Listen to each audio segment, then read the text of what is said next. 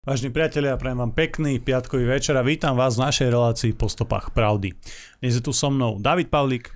No ženy, ja som rád, že som to stihol všetko tu predstaviť a že sme tu znova a že vy ste tu s nami, takže uh, dostanete tentokrát priestor, ako sme slúbili, ale nie formou telefonátov, takže píšte maily, nech ich tam je veľa. A je tu dnes s nami aj náš pravidelný host, doktor Lubo Huďo. Dobrý večer. V záplave informácií a dezinformácií je ľahké zablúdiť. Nezúfajte, sledujte našu vašu reláciu po stopách pravdy.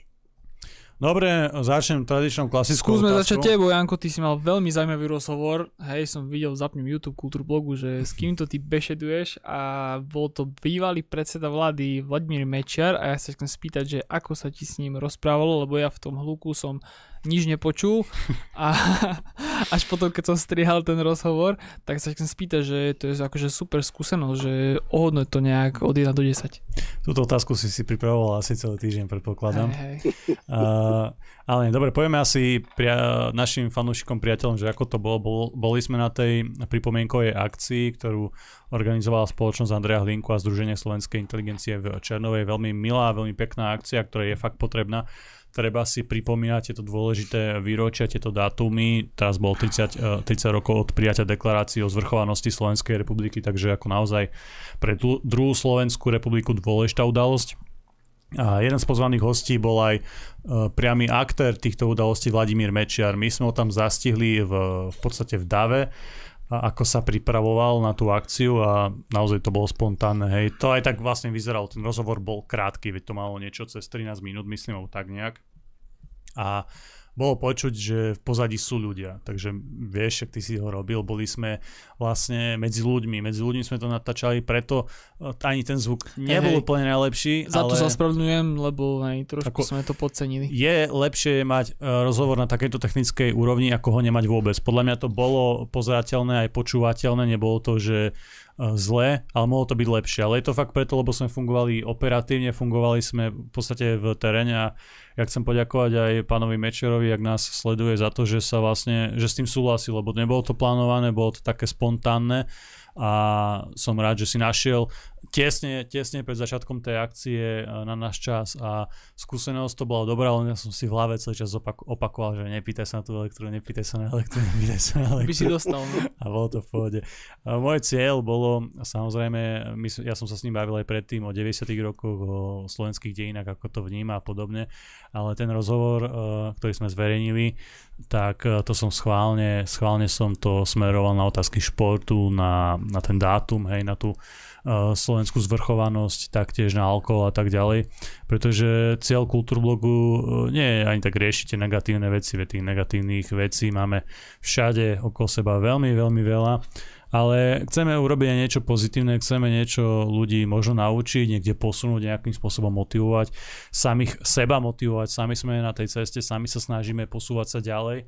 A toto bol jeden z tých prostriedkov Mečara, si veľmi veľa ľudí váži. A tiež ho rešpektujem ako človeka, ktorý naozaj bol pri tom rozdeľovaní Československa, ktoré prebehlo bez nejakých, našťastie, bez nejakých krvavých incidentov, bez vojny, bez konfliktov a aj vznik uh, druhej Slovenskej republiky mal v podstate takýto charakter, čiže za, to, za toto má môj rešpekt a veľa ľudí ho vníma naozaj ako vzor a keď uh, vďaka tomuto rozhovoru začal cvičiť alebo keď prestal piť alkohol aspoň pár ľudí, tak ten náš cieľ sme splnili a som, a som veľmi rád. Inak len pripomínam, že aj tento rozhovor, ale aj reportáž z tejto akcie nájdete na Kultúrblogu na YouTube, tak potom si to môžete pozrieť. Nielen na YouTube, ale aj na našej hlavnej stránke kulturblog.sk. Nezabúdajte na náš web, lebo ten nám nikdy nikto nezruší. Ten YouTube, ten Facebook a tak ďalej, to vieme, akú, akú to má životnosť a ako to vyzerá, ale to, čo je v našich rukách je kulturblog.sk a taktiež celkom máme dobré skúsenosti aj s, Telegram, s Telegramom, takže všetci poďme na ten Telegram. A píšte otázky, teraz to zverejňujem, ten link na Telegrame, takže píšte otázky aj pod ten príspevok, ja to potom eh, budem pozerať. Dobre, David, ty si ako vnímal tú akciu? Ty si to vnímal samozrejme očami e, svojho objektívu, pretože si tam znova bol ja pracovne. Ja som sa sústredil stále na techniku, že by bolo všetko v pohode a aj tak ten zvuk nebol dokonalý, takže musím sa zlepšovať, vidíš to. Ale inak to bola pekná akcia, nie? Inak super, trošku sme vyhľadovali, ale tá pizza to zachránila. No ale bo, dobre, potom tam bola tá vatra, to, áno, áno. to občerstvenie. Tam sme asi vymrzli, hej. Ale nie, vážne pekná akcia, všetko super, myslím si, že aj ten program bol vymyslený pekne, aj kultúrne, aj obsahovo, takže užili sme si to. Lubo, ty čo? Čo máš ty nové, respektíve čo si ty zažil? Mám taký pekný zážitok. Včera som bol na koncerte Národnom tenisovom centre, ale nehral sa tam tenis, ale je to taká mhm. hodná hala na vystúpenia skupín. Boli tam e, dve klasické skupiny, Saxon a Judas Priest, čo je zaujímavé, že speváci majú 71 rokov, však aj Jagger šaškuje po podiu, ale stále majú tú energiu, silu. Ale nie, o tomto som, e, nie toto je podstatné, to si môžeme v kultúre a v umení povedať, ale e, pri príchode na tento koncert prišiel za mnou jeden z ochrankárov a pochválil sa teda, že tým pádom ho chcem aj pozdraviť. E, pochválil sa, že počúva Kultúrblok a nie len Kultúrblok, aj iné alternatívne zdroje, takže mali sme celkom zaujímavú debatu, ako e, sleduje pozorne aj mainstream, či už sú to správy, či je to Markiza, RTVS, alternatívu a práve mal to postavené na tom svojom princípe, sledujem jedno aj druhé, porovnávam a vytváram si vlastný názor. Takže klobúk dolu, aj pred týmto našim divákom a poslucháčom a e, v rámci našej relácie ho teda takto pozdravujem, pretože bodaj by sme mali takýchto uvažujúcich divákov a poslucháčov stále viac a viac. A nielen my v rámci celej tej, celej tej scény a tým pádom sa zmení aj spoločenská situácia a spoločenské prostredie, v ktorom žijeme. Ja by som sa vrátil e, na začiatok našej relácie k predchádzajúcim reláciám. Tí, ktorí nás pravidelne sledujú, môžeme prejsť s informáciami. Myslím si, že to potrebujú naši diváci.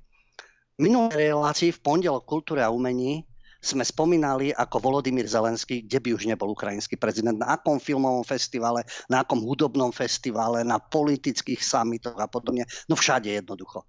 No a bol účastníkom festivalu Glastonbury, ktorý má 50-ročnú tradíciu, ale tam zaznela tá myšlienka, ktorou oslovil tú verejnosť, šírte o vojne pravdu. Šírme pravdu o všetkom, aj o Zelenskom, aj o Rusku, aj o Ukrajine. Tak len tak pre zaujímavosť, keď krajina je v ohni, ale ja si zabezpečím svoju rodinu a budem podnecovať ďalšie a ďalšie zbrania, vojny a schovávať sa za vznešené ideály a pritom slúžiť niekomu inému. To súvisí aj s ďalšou našou otázkou z minulej relácie Random Corporation. Ale začneme týmto. Kde si Zelenský ukryl svojich rodičov?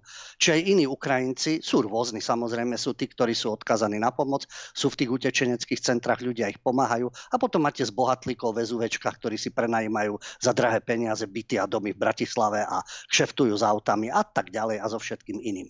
Ale samotný Zelenský, rodičia prezidenta Vladimíra Zelenského odišli do Izraela a od 6. maja majú izraelské občianstvo. No veď vieme, že patria k vyvoleným, takže nič nové.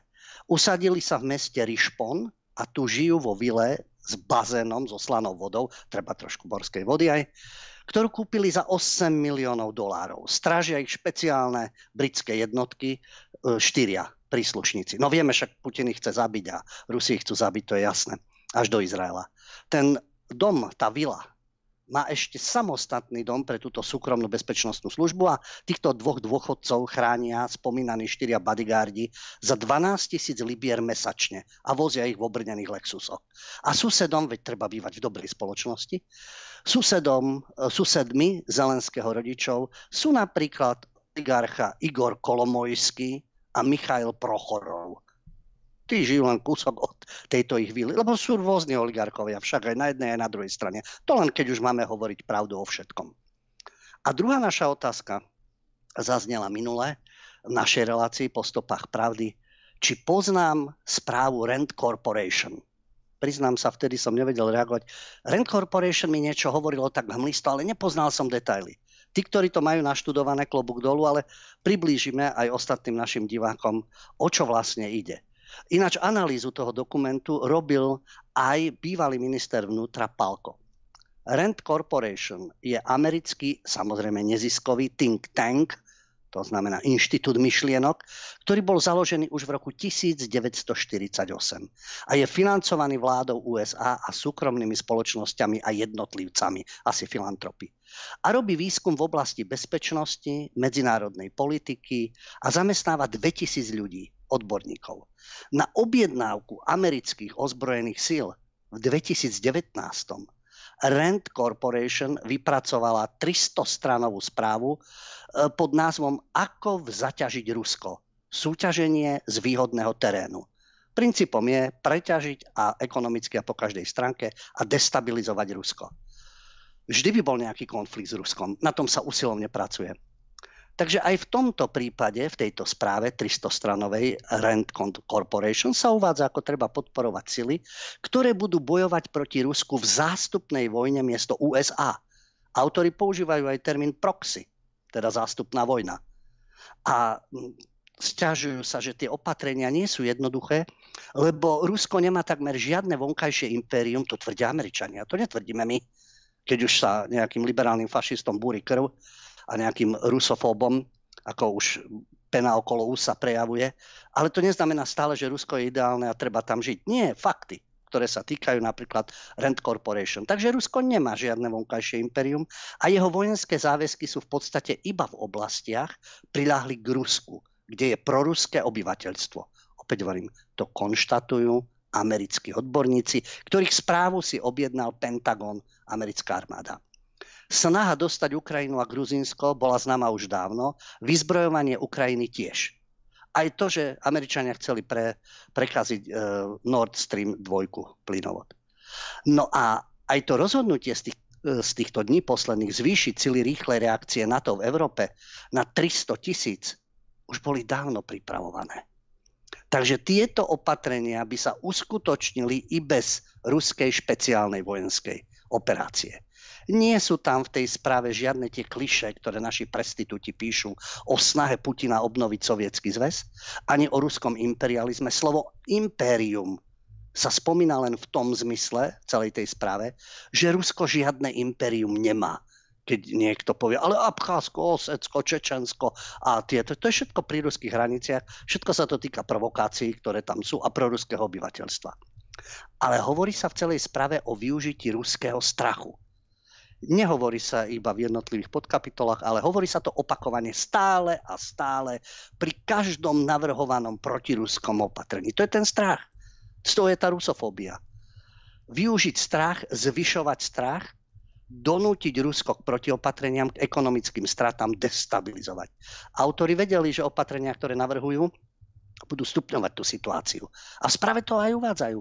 A píšu, že eskalačné, teda stupňovať sa bude napätie, môžu byť aj protiopatrenia, ktoré príjme ruská strana. Oni s tým rátajú samozrejme. Takže všetky tieto opatrenia budú podnecovať, až dôjde k vojne. No, takže e, zatiaľ proxy vojna, zatiaľ bez jadrových zbraní, tak sa nemožno čudovať, nech už by Rusi urobili čokoľvek skôr či neskôr.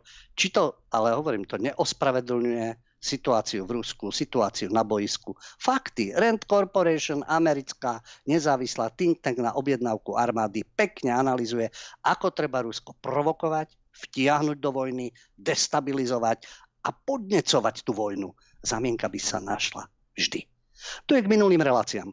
Neviem, ako chceš tomu niečo dodať? Uh, nie, ja som si tiež všimol, respektíve, respektíve všímam si odkazy na tú Rand Corporation a tak ďalej, len tiež mi to uh, nič moc nehovorilo, hej, ja som to nepoznal, ale som všimol, že ľudia sa na to pýtajú a objavovalo sa to často aj pod našimi komentármi, respektíve ľudia to písali aj do chatu na Telegrame a tak ďalej, preto som rád, že si to uh, takýmto spôsobom objasnil, takže z mojej strany uh, nič, len zvedavosť a záujem v tomto smere. Aby sme si to približili, nie je to problém, samozrejme, keď si dáte Rand Corporation a dáte si správu, to má ten dlhý názov, ako zaťažiť Rusko, súťaženie z výhodného terénu, ako preklad Extending Russia. Dajte si len Rand Corporation Extending Russia. Kto má čas, môže čítať tých 300 stran, ale ako hovorím, bývalý minister vnútra, keď urobil analýzu tohto materiálu a zverejnil, to je taká podstata, že prečo je vojna, bude vojna, kto má záujem na tej vojne a pracovalo sa na nej úsilovne. Toto je síce od 2019, ale my sa dostaneme ešte k ďalšiemu našej téme, čo neokoni plánujú už od 90. rokov, teda neokonzervatívci. A ak dovolíš, ja by som reagoval na jednu veľmi horúcu aktualitu a súvisí to so športom. Ano. Ty ako človek, ktorý presadzuje žiadne drogy, ale športuj. Zápas, ktorý bol v Budapešti. Slovan Bratislava, Ferencvároš, Budapešť. Futbalové kluby po 30 rokoch hrali pred 30 rokmi, vtedy bola uh, veľmi napätá atmosféra, to, čo sa dialo v Bratislave a tak ďalej. To bolo pred 30 rokmi. Ale teraz, keď bol tento zápas v Budapešti, jasné, futbaloví chuligáni, to všetko, čo sa deje, ale tradične transparenty, ktoré sa týkajú napríklad slovenskej histórie. Ale na jednom z tých transparentov, to sú tí najradikálnejší futbaloví fanúšikovia, Frady, maďarský Green Monsters, to sú tí zelení, teda tieto zelené monštra. Na jednom z nich v angličtine bolo napísané ukradnutá zem, ukradnuté symboly, žiadna história. E, nepoviem to slovensky, poviem to v anglicky, fakovať Slovensko. Bulgárnosť, prostota. Dobre, e, asi futbaloví huligans nemajú nejaké historické poznatky. Asi ťažko vedia niečo o histórii od svätého Štefana cez a po neho zákony až po 1908. Ale bolo to tam. Zaujímavé tie reakcie. Nebudeme si robiť ilúzie o hooligans. Ktorýchkoľvek. Či sú to anglickí roadies, či sú to talianskí tifosi a tak ďalej. A nehovoriac, keď to sledujete, Poliaci, takisto rúsky fanúšikovia. To je jednoducho hooligans. A teraz tá znalosť história, to sa prejavuje napríklad práve, to je podnecované aj u nás v Dunajskej strede, predtým dokonca politikmi, k tomu sa dostanem, tieto, toto rozbijanie e, vzájomných vzťahov, už v rámci V4, už keď sa to podarilo cez Ukrajinu, tak to budeme e, roznecovať ešte aj medzi ľuďmi. Ako hovorím, nerobme si ilúzie, ale na druhej strane, nie že by som to obhajoval, ale fakty. Toto mali maďarskí frady, teda Green Monsters, Ferencvároš. Ale na druhej strane tam boli fanošikovia Slovana, teda Ultras Presburg, a nemali nápisy a mohli by mať napríklad historické, z historického hľadiska napríklad privandrovalci z Ázie, húni von z Európy, veď Maďari sa hlásia k turkickým národom, aj oficiálne, aj Orbán a tak ďalej. Alebo väčšini okupanti od bitky pri Bratislave v stredoveku cez Aponiho zákony po Maďarskú republiku rád, viedenskú arbitráž odkrojovania nášho územia až po rok 1968, kde tiež bola maďarská armáda. Takže keď máme tie skúsenosti, jak nám stále hovoria, Rusi 68, áno, fakt, červená, no, červe, červená armáda, to bolo v druhej svetovej vojne a v 68. to boli vojska Varšavskej zmluvy na pokyn Kremľa, boli tam všetci, okrem Rumunov. Takže aj maďarská armáda. Tak čo, čo máme to vnímať ako väčšných okupantov a nebezpečenstvo? Neboli takéto nápisy. Neboli. Jasné, že sa to dostalo až na diplomatickú úroveň. Korčok, Ivan Korčok, to je európsky minister, ale tvári sa, že je slovenský. Ale aj ten sa k tomu vyjadril. V tomto prípade možno povedať, že veľmi rozumne. Že nebudeme do toho vnášať žiadnu politiku, lebo každý súdny človek si názor urobí sám. A že ten dobrý pocit pri urážlivých heslách na adresu Slovenska nemali určite ani naši maďarskí partnery, myslím na diplomatickej úrovni, ja si tiež myslím v rámci V4, keď chceme spolupracovať, s tými, ktorými sa usilujeme o dobré vzťahy. To napísal v statuse Ivan Korčok. Po dlhej dobe niečo normálne. Znovu sa k tomu vrátim, že futbaloví primitívy nevedia nič o histórii. Horšie, keď prekrúcajú históriu historici, novinári, politici. A že ich je. A zaujímavá reakcia presne e, z toho, od takého človeka, ktorý by mal v tom čušať. Poznáte to meno? Živíme ho aj my všetci koncesionárskymi poplatkami v rámci verejnoprávnej televízie Večeri s Havranom, tak jasné, že sa k tomu vyjadril Michal Havran. Ako píšu oficiálne zdroje slovenský moderátor. Ja tvrdím neoliberálny fašista a prestitút. A napísal, Dejiny naše spoločné obete od bitky na Slanej pri Moháči v stavovských povstaniach nepatria maďarským a slovenským šovinistom. Všetky tieto prázdne predstavy o veľkoleposti, nacilúzy sme porazili a prekonali európanstvom. Je však na nás, aby sme udalosti, ktoré sa udiali, teda Ferenc Vároš Slovan, odsúdili a odmietli ich falošný symbolický obsah. Nacionalizmus je stagnácia a vždy vedie k tragédiám, píše v svojom statuse. Ja som sa len pozastavil nad tým, že áno, hovorí dobre o šovinistoch. Ale hneď tam mieša nacionalizmu v zmysle vlastenectva, patriotizmu. Ak máte radi svoju krajinu, chápem, že aj iní majú radi svoju krajinu. Ale nevznášajú požiadavky a už teraz po tomto usporiadaní, ktoré bolo po druhej svetovej vojne, znášať všelijaké požiadavky a snívať o nejakých imperiách, ktoré boli predtým, to ubliží všetkým. Takže šovinizmu nie. Vlastenectvu áno.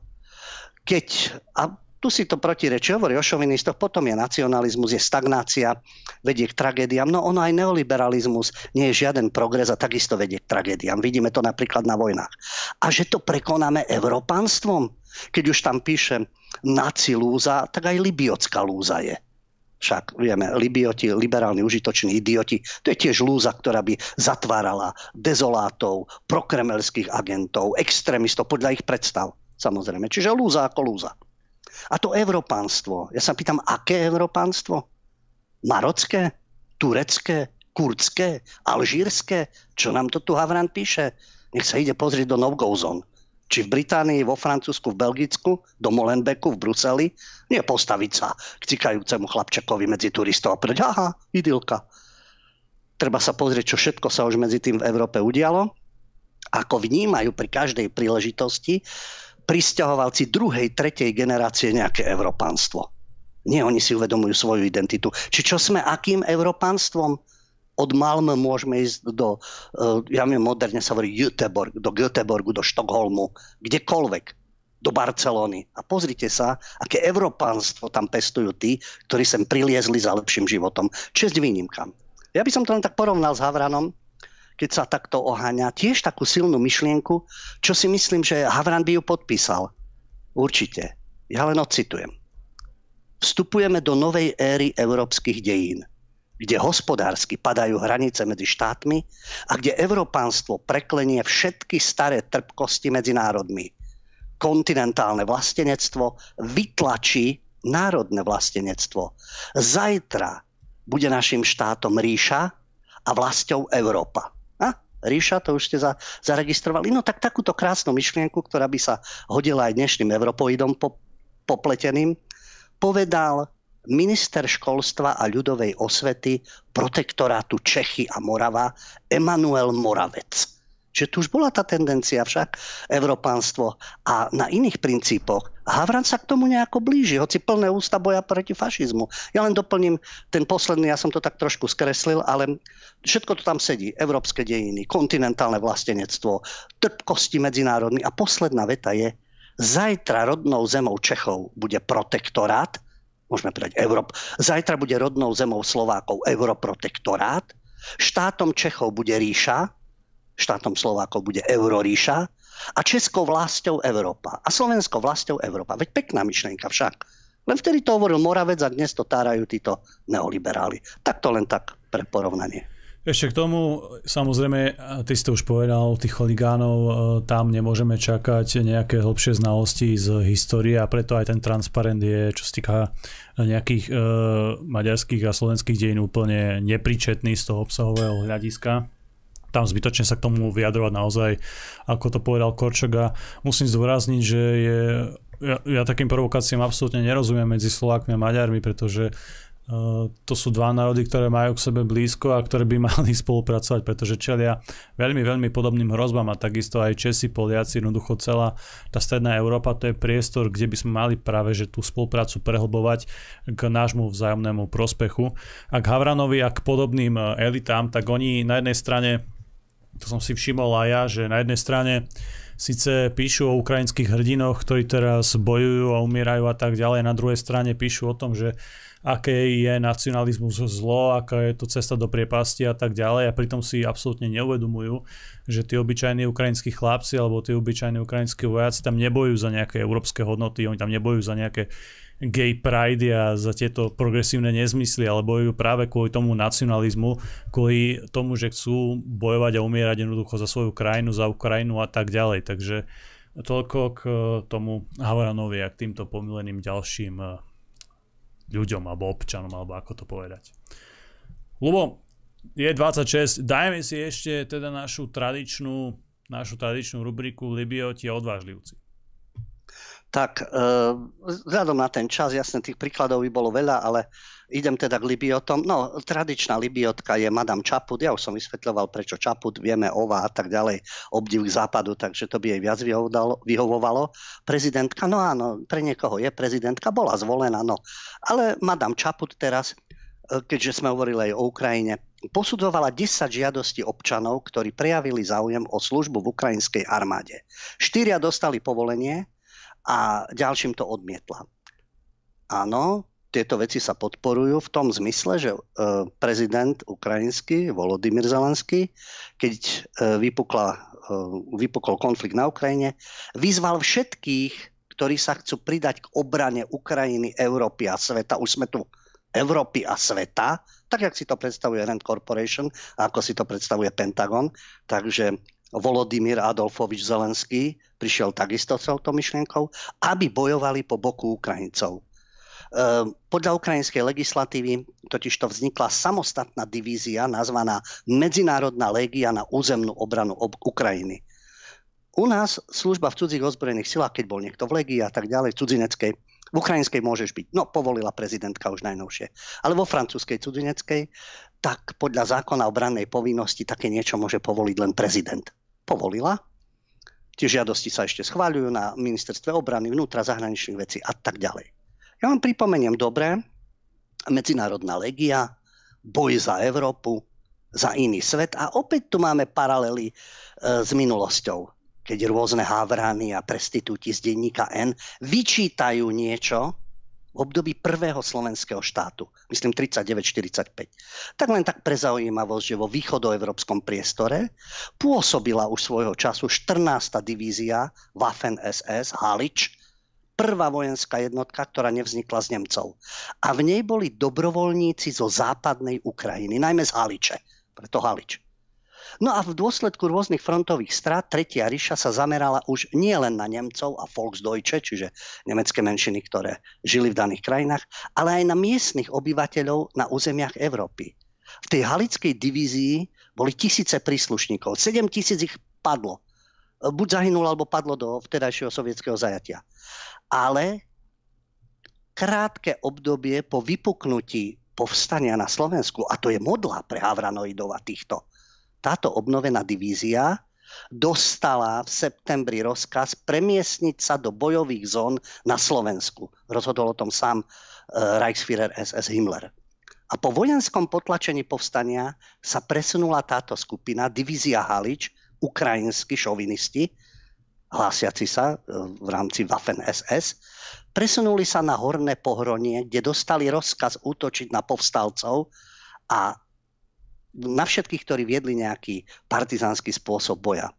Haličania, teda v radoch SS, zasahovali na Slovensku všade tam, kde bola partizánom poskytovaná podpora, alebo kde bol zabitý nemecký vojak. No a jednou z nich bola 29. oktobra trestná výprava do obce Žiar. Všetkých dedinčanov nahnali k zvonici, ženy pustili a viacerých mužov zbili. Potom ešte drancovali. Takže aj to sú história, povedzme si aj tieto veci. To je libiotizmus. Pochopiteľne, žiaľ. Aj takto sa prejavuje. No a dajme si teda aj odvážlivcov, ale aby sme stihli našu tému, tak e, tých odvážlivcov je samozrejme viac, ale spomeniem e, dva prípady. Opäť týka sa to minulosti. A to sú poslanci vo Varíne. Kultúrblog informoval, vo Varíne pri Žiline je ulica doktora Jozefa Tisa. Používalo sa TISu, v období slovenského štátu správne spisovne je druhý pad TISA. A poslanci Varinského obecného zastupiteľstva nevyhoveli protestu prokurátora generálnej prokuratúry, našli takú odvahu, ktorý navrhol zrušiť alebo zmeniť názov ulice pomenovanej po prezidentovi Slovenskej republiky. Budú rušiť v Ukrajine Banderu? Trápi to týchto prestitútov z denníka N? Nie, ich trápi táto ulica. Za hlasovala jediná poslankyňa, Libiotka, a tá poslankyňa je známa, obecná poslankyňa Lenka Ticháková. Ona prišla s tým návrhom, aby ulicu premenovali. Kolegovia poslanci neodsúhlasili bude dokonca miestne referendum, v ktorom obyvatelia rozhodnú, či ulicu premenovať alebo nie. No ale prokurátor má oprávnenie podať žalobu na správny súd. No, e, dokonca NAKA sa týmto zaoberala koncom roka 2021 a obvinila desiatich obecných poslancov z prečinu prejavu sympatie k hnutiu smerujúcemu potlačeniu základných práv a slobod. A čudujú sa svete, tiež jeden z vyvolených, to sú tie ich hry, špeciálny prokurátor Daniel Lipšic v januári tohto roku uznesenie o vznesení obvinenia zrušil. Takže takáto zaujímavá hra ohľadne ulice, ale vo Varíne poslanci teda prejavili odvahu. To je jeden z, teda z týchto prejavov odvahy. Ešte dodám krátko, stručne ďalšia odvaha je zastať sa tradičnej rodiny. Preto zajtra o 15. hodine na Rudnajovom námestí v Bratislave pochod hrdý na rodinu a to je pochod pre celé Slovensko. To sa netýka len Bratislavy, kde teda prejavia ľudia, nielen gay pride a podobne, ale vlastne, tak ako si aj spomínal, si Havran myslí, za akú Európu sa bojuje. No za gejropu nebojujú ani Ukrajinci, ani Rusi. Hoci s tým termínom prišli Rusi, gejropa, ale nemožno sa čudovať.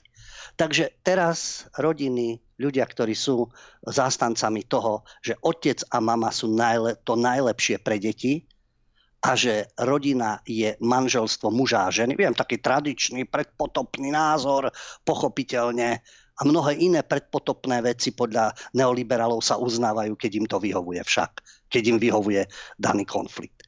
Takže toto sú tiež odvážlivci. No a potom ďalší odvážlivec, ktorý samozrejme to nebude e, sympatické počúvať pre tých, ktorí nás monitorujú, ale nech sa páči, veď nech si to tiež vypočujú. A súvisí to totiž už aj s našou témou, ktorá sa týka tých e, jednotlivých e, konfliktov. A týka sa to chorvátskeho um, teológa. Chorvátsky teológ, ktorý, aj Havran je teológ, ale samozrejme iného typu.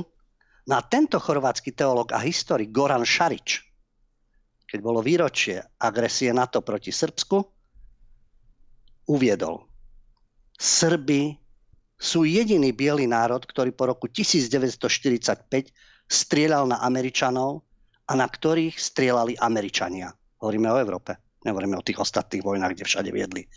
Srby, to hovorí teda teológ a historik Goran Šarič, Chorvat. Srby mm, vstúpili do ozbrojeného konfliktu s USA a paktom NATO, kde sa s nimi Rusi a ani Číňania neodvážili vstúpiť na najvyš do diplomatického konfliktu. Nikdy v histórii ľudstva nezautočila väčšia moc na menšiu. Nikdy nebol väčší nepomer vo vojenskej sile, ekonomickej sile a počte obyvateľov než v tejto vojne v roku 1999. Proti Amerike neexistovala žiadna protiváha. Postava roztomilého, opitého Rusa z tedajších hollywoodských filmov veľmi dobre stelesňuje vplyv, ktorý Rusko a Jelcin, týka sa to Jelcina, mali na svetové dianie. Opilec im vyhovoval. Tam keď šaškoval Clinton so saxofónom a tento opilec tam skackal, zatiaľ čo oligarchovia rozkradali Rusko a robili určitú svoju politiku, to boli ideálne vzťahy. O Číne nikto vážne nepremýšľal, veď trafili aj čínsku ambasádu. A nič. Ani Číňania nič vtedy neurobili. Takže teológ a historik Goran Šarič pokračuje. Za týchto okolností mal jeden národ jedna krajina odvahu povedať Amerike nie. Po dobu desiatich rokov viedla Amerika proti tejto krajine vojnu. Ekonomickú, propagandistickú, psychologickú, hybridnú, psychotronickú a v roku 1999 ozbrojenú. Citujem, Srbsko bolo na zlej strane dejín iba vtedy, keď dejiny písali nesprávni ľudia. V roku 1914 sa Srbsko zdalo byť na zlej strane a takisto v rokoch 41 a 99. História sa neustále opakuje. Šialená túžba západnej civilizácie po vlastníctve a dobíjaní ťaha milióny ľudí na smrť. Najväčšie svetové ríše rímska, byzantská, franská, osmanská, habsburská, nemecká zautočili na Srbsko na vrchole svojej moci. Tieto ríše sú už dávno preč a Srby sú tu stále. Dnes stojí Kosovo ako náhrobný kameň a dôkaz toho, že západné elity nie sú pripravené poučiť sa z výkrikov umierajúcich v pohnutej minulosti Balkánu. A záver, a to sa bude týkať aj našej témy, budeme sa baviť o Srebrenici, o bombardovaní Kosova a o ukrajinskej vojne. Takže záverečná myšlienka Šariča. Srbi, Srbi im odpustia, ale história nie. Dobre, vážení priatelia, dáme si teraz prestávku, po ktorej budeme pokračovať v hlavnej téme.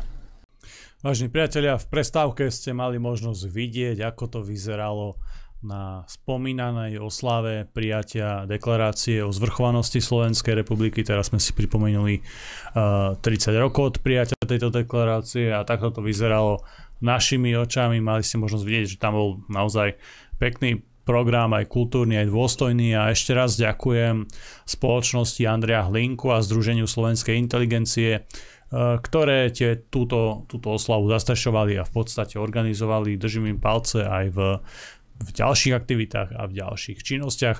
Určite si ich vyhľadajte na internete a určite e, možno skúste ich nejakým spôsobom podporiť, lebo sú tam ľudia, ktorí to myslia o Slovenskom vážne a ktorí naozaj robia, čo je v ich sílach a čo sa, čo sa dá. Dobre, lebo prejdeme teda postupne na tú hlavnú tému. Naša hlavná téma je Srebrenica, Juhoslávia, Ukrajina počúvame neustále. Áno, je to hrozné, že stále e, trvajú tieto spomienky na vojnu, súčasná vojna a že nie a nie sa v Európe poučiť. No, e, aj v Európe a zároveň tí, čo zase ťahajú za nitky spoza, teda spoza Atlantického oceána v rámci transatlantických väzieb. Ale poďme teda k tejto problematike, lebo aj Srebrenica, aj bo, bombardovanie Jugoslavie sa spája s Ukrajinou. Ale ako hovorím, každý si to vysvetľuje po svojom, tak ako sa mu hodí. Preto teraz šéf diplomácie Európskej únie, Joseph Borrell, a eurokomisár pre rozširovanie Oliver Varhely mali spoločné vyhlásenie a nazvali srebrenický masaker zlyhaním a hambou Európy. Uvádza to Euraktiv, je to taký portál, ktorý sa venuje európskej problematike. V súvislosti so Srebrenicou sa neustále spomína, že bosnianskí Srbi zavraždili 8 tisíc bosnianských mužov a chlapcov a tieto udalosti sú označené v Srebrenici za genocídu a etnickú čistku. My sme už mali aj reláciu, aké sú verzie, pokiaľ ide o Srebrenicu, ale tieto údaje, čo sú samozrejme druhou stranou spochybňované, pokiaľ ide o Srebrenicu, koľko zavraždili ľudí bosnianskí Srby. A koľko ľudí zavraždili bosnianskí moslimovia. Koľko Srbov povraždili. Koľko dedín zničili. To, takúto štatistiku nemáme. Máme nový kult. Je holokauza a teraz je srebrenický masaker. No a podľa týchto európskych expertov práve dla nich rúska vojna na Ukrajine vyvoláva tie spomienky u ľudí, ktorí boli v 90. rokoch minulého storočia svetkami vojny v krajinách západného Balkánu. Áno, a z tých vojen sa treba poučiť. Krok, ktorý teraz urobila albánska vláda, teraz začiatkom júla, totiž albánska vláda prijala rezolúciu o genocíde. V tej rezolúcii sa uvádza, Albánsko zastáva názor, že popieranie genocidy spáchanej na bosnianskom obyvateľstve Srebrenice silami bosnianských Srbov predstavuje porušenie medzinárodného práva a podporuje fenomén beztrestnosti za vojnové zločiny a porušenie dôstojnosti viac ako 8 tisíc civilistov, ktorí boli v Srebrenici zmasakrovaní.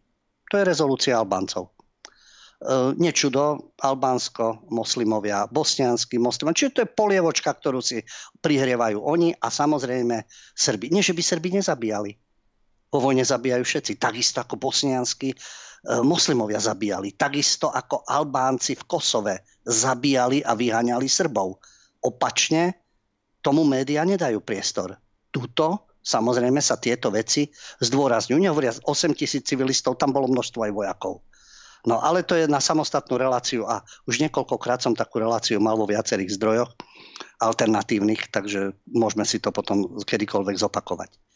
A pokiaľ médiá píšu, tak hovoria o tom, že áno, Srebrenica, kult Srebrenice, lebo opačne to nie je.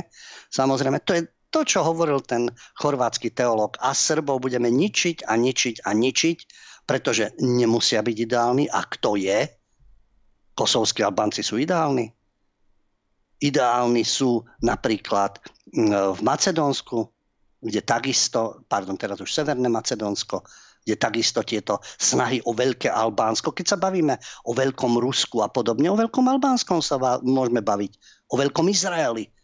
Tam sú tiež tie tendencie rozširovať územie, bojovať, zabíjať a tak ďalej. Ale médiá dajú priestor len určitým informáciám. Takže spájajú tú vojnu, ktorá bola e, v Bosne a Hercegovine a vlastne vtedy v celej Jugoslavii, s vojnou v Kosove, kde opäť Srby spáchali masakry na etnických Albáncoch a vyhnali z domovov viac ako milión ľudí.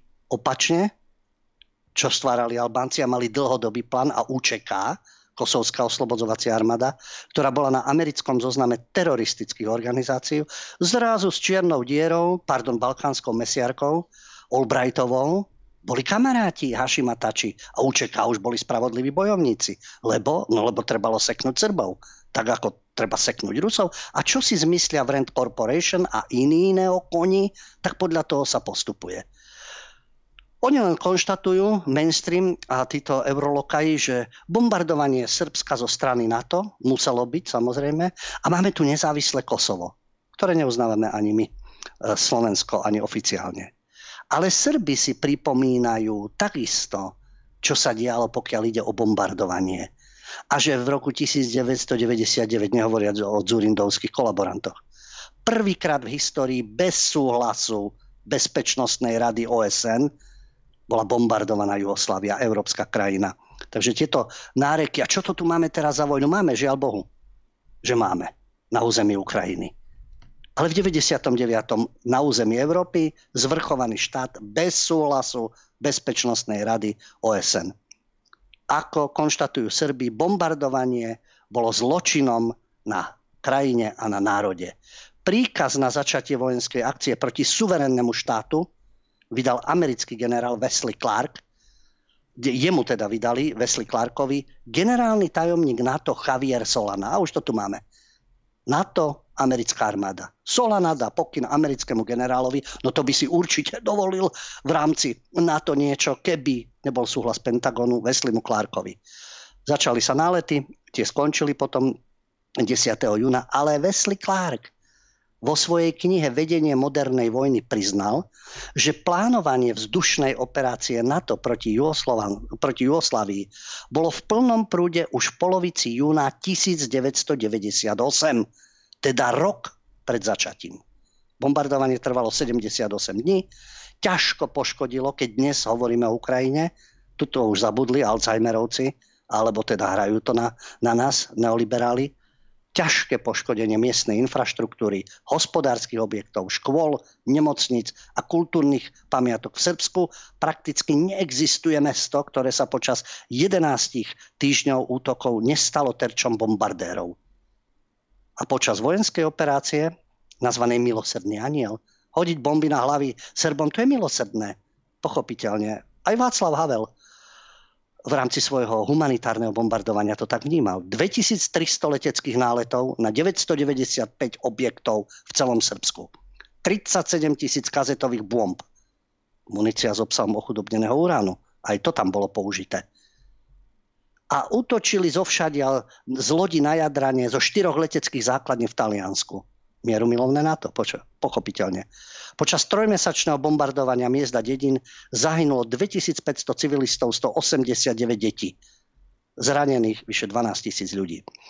Počet obetí však nezahrňa tých, ktorí zomreli na leukémiu a nádorové ochorenia v dôsledku chorob vyvolaných použitím munície s obsahom ochudobneného uránu. Takže vláda Slovenskej republiky vtedy, to sú dzurindisti, ktorí sú znovu ich pokračovatelia od Madame Čaput až po súčasného Naďa a tak ďalej. Tí v 99. v apríli odsúhlasili neobmedzený prístup vzdušného priestoru lietadlám NATO. No a bombardovalo sa, samozrejme. A súhlas na využitie vzdušného priestoru pre lietadla NATO dali vtedy aj Slovinsko, Albánsko, Rumunsko, Bulharsko a tak ďalej. Ale Nové Kosovo, teda nový štát, ktorý chceli Američania, uznalo viac ako 100 krajín ale na svete je podstatne viac krajín. A tí, ktorí ho neuznali, tam sú Grécko, Španielsko, Rumunsko, Cyprus, Ukrajina a Rusko. Vyjadrenie, ktoré mali Srby v Lani, vlastne pri výročí bombardovania organizácie NATO, znelo v tom duchu, že najlepšie by bolo, keby sme im to vrátili. Môžeme odpustiť, ale nikdy nezabudneme. Nikto sa za to nezodpovedal. To boli vyhlásenia vládnych e, činiteľov, ktoré zneli v Srbsku pri spomienke. Prezident Srbska Aleksandr Vučič povedal, že počas bombardovania Jugoslávie zabíjalo na to jedno dieťa denne. A vysvetlil, že dodnes nebola vyvodená zodpovednosť za smrť civilistov. A Srby tlieskali, samozrejme. A teraz ďalšia dôležitá vec. Nehovoriac o tom, čo stvárajú so Srebrenicou a s bosnianskými muslimami. Teraz záležitosť Srbska na začiatku tých 78 e, dní utrpenia, ktoré bolo spôsobené humanitárnou intervenciou, ako to nazvali vtedy aj mienkotvorné médiá, bola obyčajná lož. To priznal nemecký dokumentárny film, ktorý s odstupom času mapuje nemeckú úlohu v udalostiach. Obyčajná lož, rovnomenný nemecký dokumentárny film. Pre Američanov bola podpora Nemecka dôležitá. A aby získali príklon väčšiny verejnej mienky, tak sa spracováva mienka. Pre vojnu, nemecký minister obrany Rudolf Scharping prišiel s fámou o existencii koncentračného tábora na štadióne v Prištine, v Kosove, a údajným, ako aj s údajným plánom Miloševiča na nútené vysídlenie Albáncov z Kosova pod názvom Podkova. No a falošnosť týchto fám sa ozrejmila až neskôr. Následná mediálna kampaň dosiahla svoje a Nemecko sa mohlo s podporou verejnosti zapojiť do agresie. Mali morálnu kreditibilitu. Ostatné malé členské štáty nasledovali Nemcov. Takže aj tu bola takáto lož, takže tie, takéto veci sa dejú aj v rámci tých, ktorí hovoria o európskych hodnotách. O tom, ako bojujú za Európu a za svet. A ako sa bojuje za tzv. Európu a za svet. To hovorí jeden z kompetentných ľudí, Jeffrey D. Sachs, to je profesor na Kolumbijskej univerzite, riaditeľ Centra pre trvalo udržateľný rozvoj a prezident siete OSN pre riešenia trvalo udržateľného rozvoja. Pôsobil ako poradca troch generálnych tajomníkov OSN a dnes pôsobí ako obhajca cieľov toho trvalo udržateľného rozvoja pod vedením generálneho tajomníka Antonia Gutereša. Takže Jeffrey Sachs uh, asi nie je ruský agent, alebo že by bol podľa týchto pometencov, ktorí u nás zúria. Tak tento profesor na Kolumbijskej univerzite hovorí o tom, ako hrajú neokoni, neokonzervatívci. To je to isté, čo neoliberáli. Hoci to úplne inak znie. Dve strany jednej mince.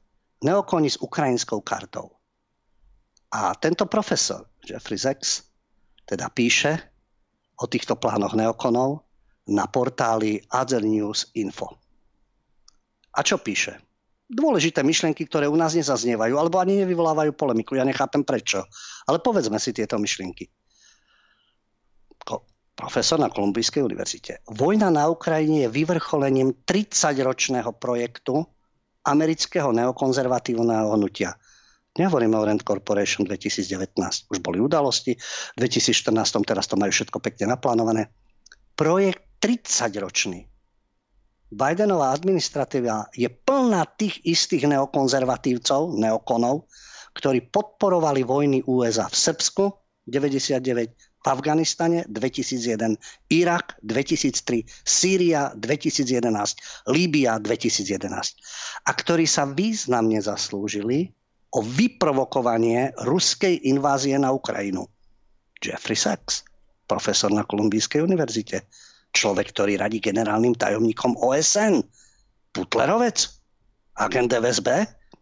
Opäť tá formulácia, všimnite si, ktorí sa významne zaslúžili o vyprovokovanie ruskej invázie na Ukrajinu. Zex pokračuje. Neokonzervatívci majú za sebou nefalšovanú katastrofu a napriek tomu Biden obsadil tým, svoj tým týmito ľuďmi. Výsledkom je, že Biden smeruje Ukrajinu, USA a Európsku úniu k ďalšiemu geopolitickému debaklu. Ak má Európa aspoň trochu prehľad od týchto debaklov zahraničnej politiky USA, sa oddeli. No, to tie je protievropské. To je uvažovanie, kam nás ťahajú títo, ktorým, e, ktorým verne slúžia Nať, Korčok, Heger, Madame Čaput a nehovoriac o redakciách prestitútov. Pokiaľ ide o neokonzervatívne hnutie, profesor Kolumbijskej univerzity uvádza, vzniklo v 70. rokoch 20. storočia okolo skupiny určitých ľudí, intelektuálov, z ktorých viacerí boli ovplyvnení politologom z Chicagskej univerzity Leom Straussom a klasikom z Yale univerzity Donaldom Kaganom. Netreba viac hovoriť, však priezviska hovoria za všetko. Medzi lídrov neokonzervatívcov patrili Norman Podhorec, Irving Kristol, Paul Wolfowitz, Robert Kagan, to je syn Donalda Kagena, Frederick Kagan, ďalší, Viktoria Nulendová, veľmi známa z Ukrajiny, Elliot Cohen, Elliot Abrams a Kimberly Ellen Kegenová, manželka Frederika Kegena. Netreba viac však. Kegen, Wolfovic, Podhorec a tak ďalej. Úplne jasné. Hlavným posolstvom neokonzervatívcov je, že Spojené štáty musia mať dominantnú vojenskú moc v každom regióne sveta. Kto tu hovorí o impériu? O akom impériu sa bavíme? Títo fanaticky oddaní na to budú hovoriť, ale Rusko, keď hovoria sovietský zväz, áno, sovietský zväz takisto viedol vojny po celom svete, lebo boli dva tábory, Američania presadzovali svoje, e, sovietský zväz svoje, v Ázii, v Afrike, kdekoľvek. Ale bavme sa o 90. rokov. O akom impériu hovoríme? Tuto Američania si hovoria, my budeme mať všade, v každom regióne sveta, nie pri hraniciach, kde žije naše napríklad obyvateľstvo. Takže regionálna dominancia USA predovšetkým voči Rusku a Číne. No a na tento účel mali byť vytvorené vojenské sily, predisponované na stovkách vojenských základní po celom svete a pripravené viesť vojnu podľa potreby. Ja neviem, u nás médiá hovoria, že tie, tie základne po celom svete, čo majú, to je na obranu mieru a slobody a presadzovania nejakých hodnôt.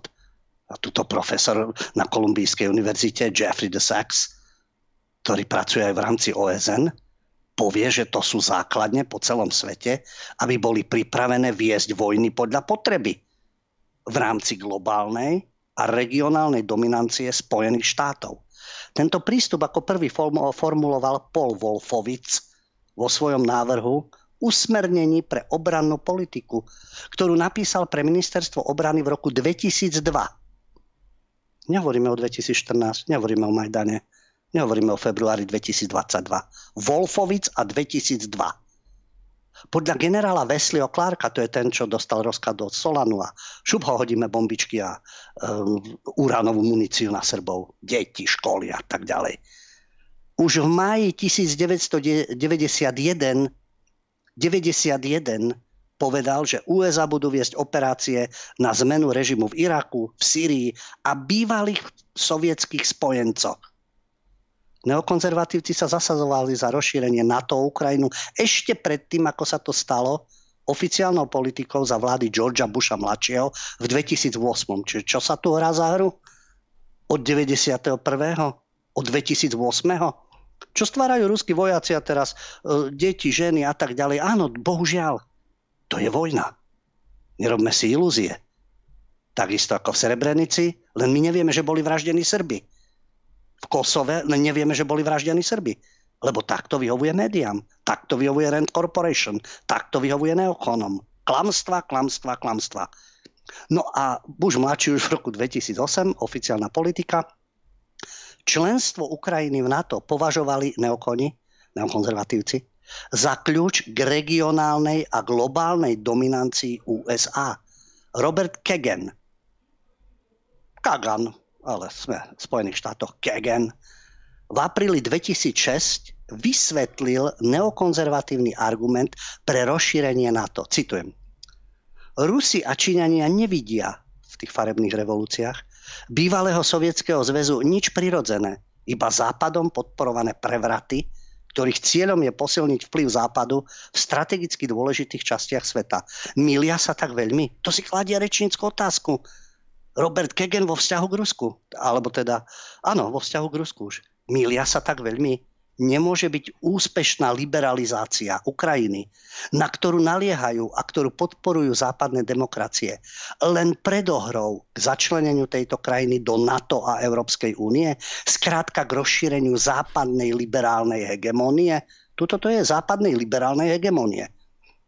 A Kegen uznal tie dôsledky rozšírenia NATO, že budú hrozné po páde Sovietskeho zväzu a USA aj, e, po páde Sovietskeho zväzu sa USA aj Rusko mali usilovať o neutrálnu Ukrajinu.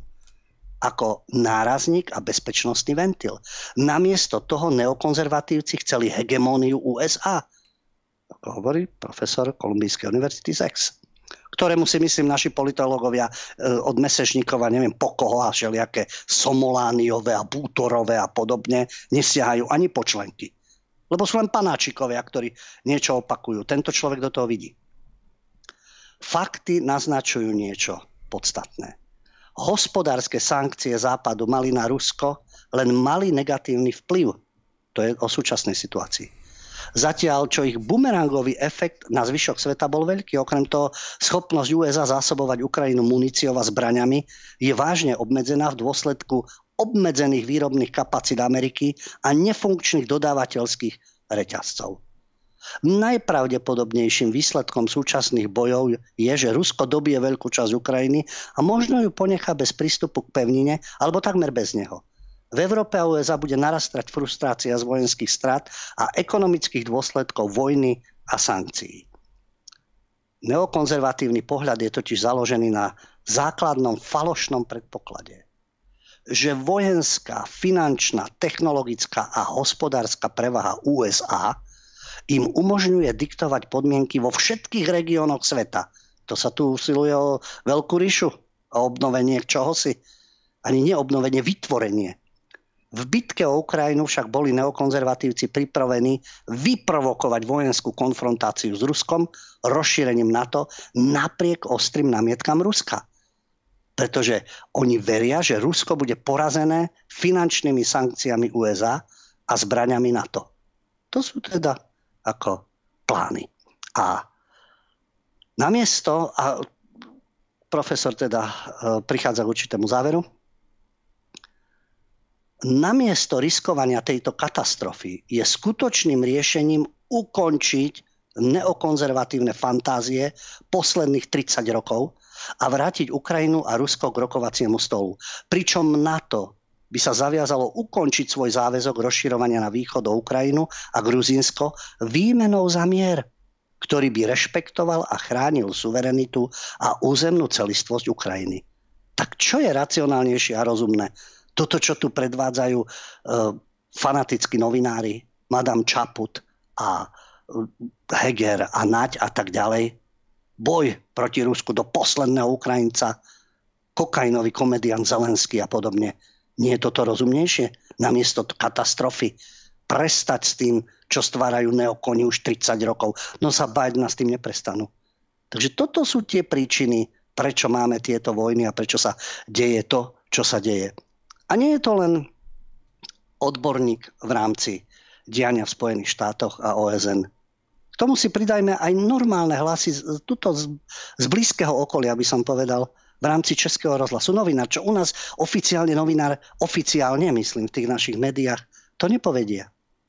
Publicista Daniel Veselý, on prispieva do Českého rozhlasu, teraz žije v Polsku. On neschvaľuje inváziu Naopak, on ju odsudzuje ruskú špeciálnu vojenskú operáciu.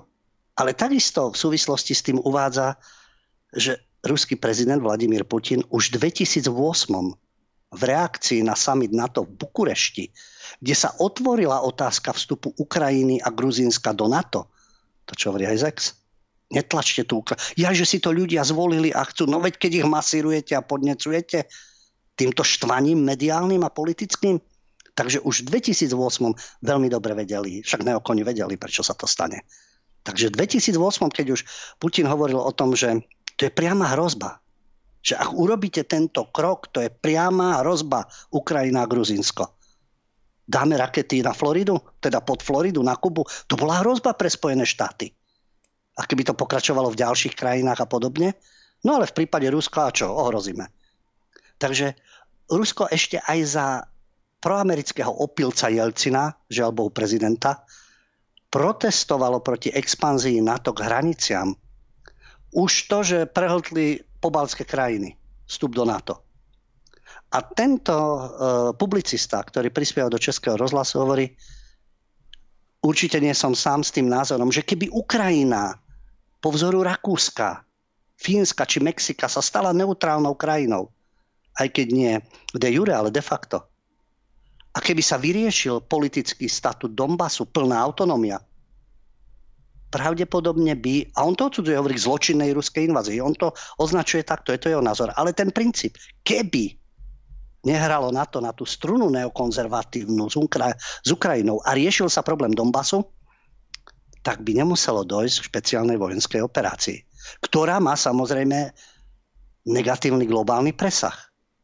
Inými slovami, ako hovorí aj tento novinár, Moskva už 14 rokov kategoricky odmieta, aby sa Gruzínsko a Ukrajina stali členmi expandujúcej vojenskej aliancie.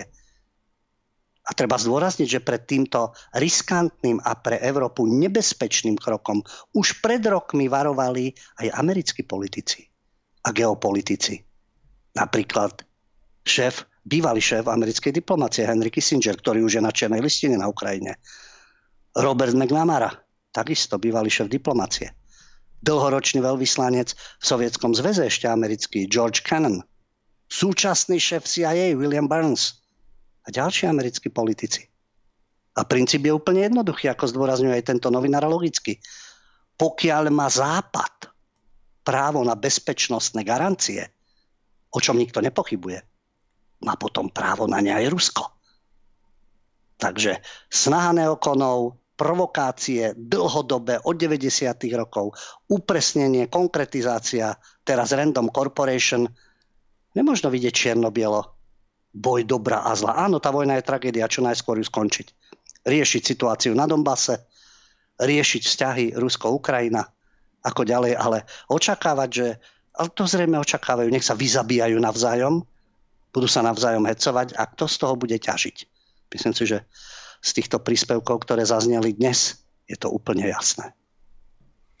Dobre, David, daj tam prosím ťa prestávku, niečo také možno motivačné, možno také edukačné, respektíve daj tam čo, na čo, na čo, na čo nájdeš. Dobre, vážni priatelia, táto časť je venovaná vám a vašim otázkam, ktoré môžete písať na redakcia zavinačkulturblog.sk alebo na Telegram. Uvidíme, koľko, to, koľko toho od vás príde, ale keďže nie sme takí egoistickí alebo nejakým spôsobom zahľadení len do seba. Veľmi radi podporíme jednotlivcov, eh, aktivistov alebo aktivistické skupiny, rôzne združenia proslovenské aj eh, mimo, mimo nášho pôsobenia, mimo Kežmarok a mimo Lubovho bytu v Bratislave. Lubo, prosím ťa, eh, spomeň ešte to Združenie slovenskej inteligencie, oni tam majú veľmi takú podnetnú vec a ja by som bol veľmi rád, keby to tu zaznelo a keby diváci si o tom začali aj hľadať nejaké informácie, keby sa aj diváci do toho mohli zapojiť. Združenie slovenskej inteligencie sa vyjadrilo k súčasnému stavu v Slovenskej republike tam môžeme bojovať za Európu, za Ukrajinu. My najprv musíme riešiť naše veci, ktoré sú tu. Od toho sa potom odvíja v podstate aj zahraničná politika a všetky následné kroky. Čiže teraz, keď bolo vlastne 30. výročie prijatia deklarácie e, Slovenskej národnej rady o zvrchovanosti Slovenskej republiky, situácia je stále aktuálna. Práve preto Združenie slovenskej inteligencie vypracovalo zásadné požiadavky ako naplniť podstatu suverenného a demokratického štátu. Tých požiadaviek je 10. Spomeniem, ktoré sú tam. Združenie slovenskej inteligencie žiada začať proces, ktorý nasmeruje Slovenskú republiku k obnove suverenity, k politickej a vojenskej neutralite a k vyváženej zahraničnej politike. Jasné, že Korčokovi a Naďovi sa to nebude páčiť. Ani prezidentskej kancelárie Madame Čaput. Ďalej žiadajú, aby prvoradými, úlo- prvoradými úlohami štátu boli potravinová, energetická a populačná bezpečnosť a starostlivosť o zdravie všetkých obyvateľov Slovenska. Žiadajú zavedenie slovenskej meny a založenie komerčnej slovenskej národnej banky. Žiadajú vybudovanie kultúrneho a mediálneho prostredia s uprednostnením tradičných hodnot, morálnych a etických zásad žiadajú nestrannosť informácií a názorovú pluralitu spravodajských a politicko-publicistických programoch verejnoprávnych médií. Dovolím si podotknúť teraz na čele s Machajom a novou šéf-reaktorkou spravodajstva Hluchaňovou. Všetko určitým politickým zameraním. som veľmi zvedavý, ale aj veľmi skeptický, pokiaľ ide o nestrannosť informácií a názorovú pluralitu, aspoň vo verejnoprávnych médiách. Takisto Združenie slovenskej inteligencie žiada výchovno-vzdelávací proces na podporu národnej a štátnej identity, čo pravidelne rušia denník N, výjazdy Hanzelovej a ďalšej kamarátky Todovej na stredné školy a podobne, kde nejde o podporu národnej a štátnej identity, ale tzv. európánstvo asi v duchu Moravca, ak to niekedy čítali. Žiada slovenská inteligencia odpolitizovanie súdov a prokuratúry, zabezpečenie skutočného právneho štátu, zrušiť NAKU, špeciálnu prokuratúru a špecializovaný trestný súd. Jasné, aby neprenasledovali ľudí, ľudí za názory. A žiadajú obnovenie akademickej slobody a slobodného prezentovania vedeckých výsledkov bez obmedzení zákonom. Nie, že len niektorí vedci budú, niektorí akademici sabakovať budú a budú rozprávať to, čo potrebujú a krčmériovať. Sú aj iní ktorí nedostávajú priestor. Rovnako e, ľudia, ktorí sa zaoberajú v oblasti epidemiológie, vírusov a podobne.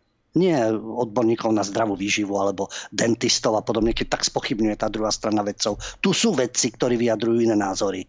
Takisto ako klimaalarmisti, klimaskeptici, či je to COVID, či je to klíma, spoločenskí vedci, ako som spomínal, nielen Bútorové, Somolániové a podobne, pokiaľ ide o multikulty tlaky akademická sloboda, nie že všade sú nasačkovaní neokoni, podobne ako v Amerike, u nás sa to tiež podarilo, žiaľ Bohu, na vysokých školách. Myslím, že študenti spoločenských smerov o tom vedia veľa rozprávať, pokiaľ to nie sú tie tradičné poslušné ovečky.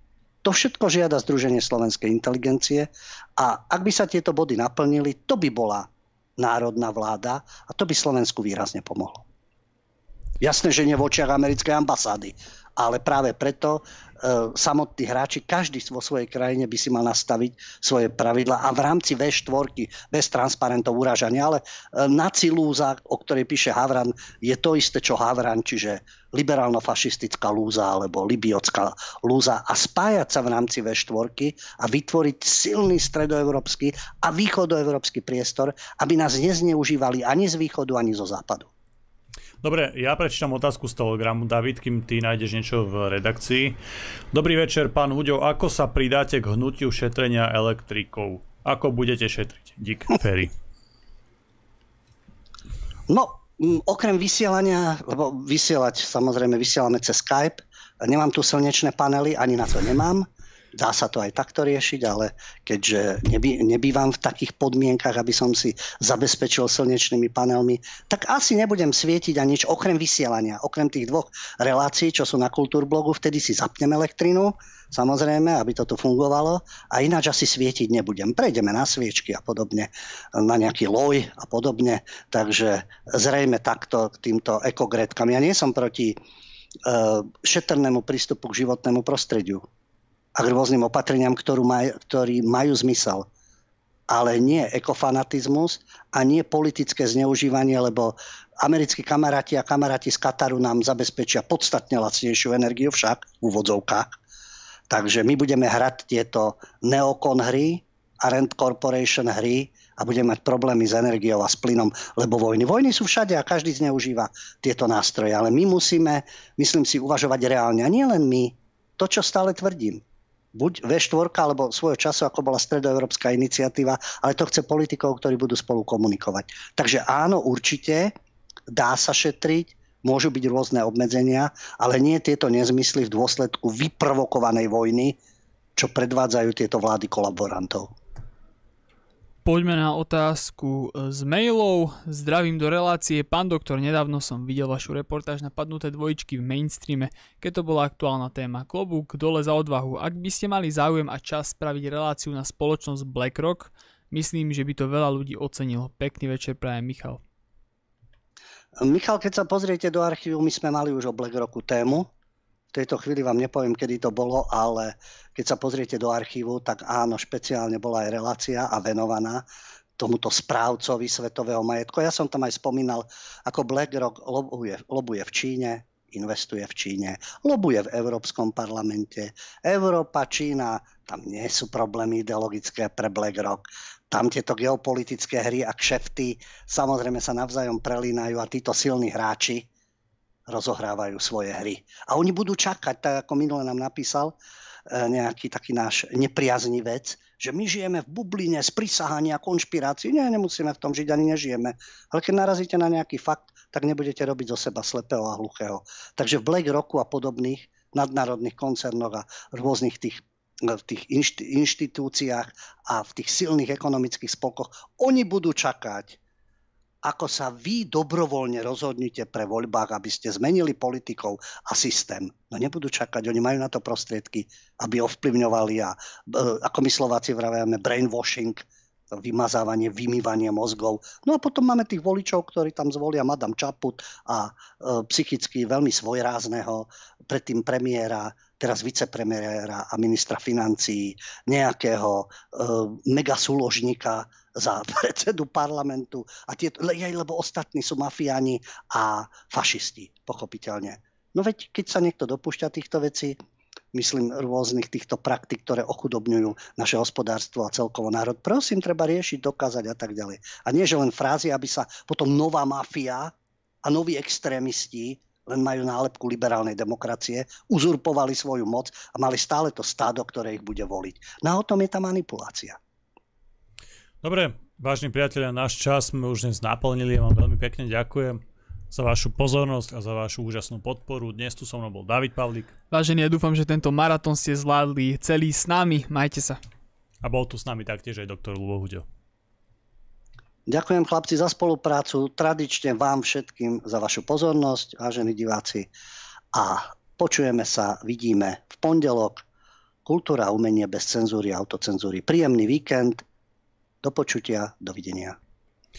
Priatelia, cvičte, športujte, študujte, posúvajte sa ďalej, jednoducho makajte na sebe. Taktiež si vždy overujte informácie, overujte si mainstream, ale určite aj alternatívu a taktiež aj kultúrblok, keďže si naozaj nemyslíme, že máme patent na rozum a patent na pravdu. Prajem vám dobrú noc.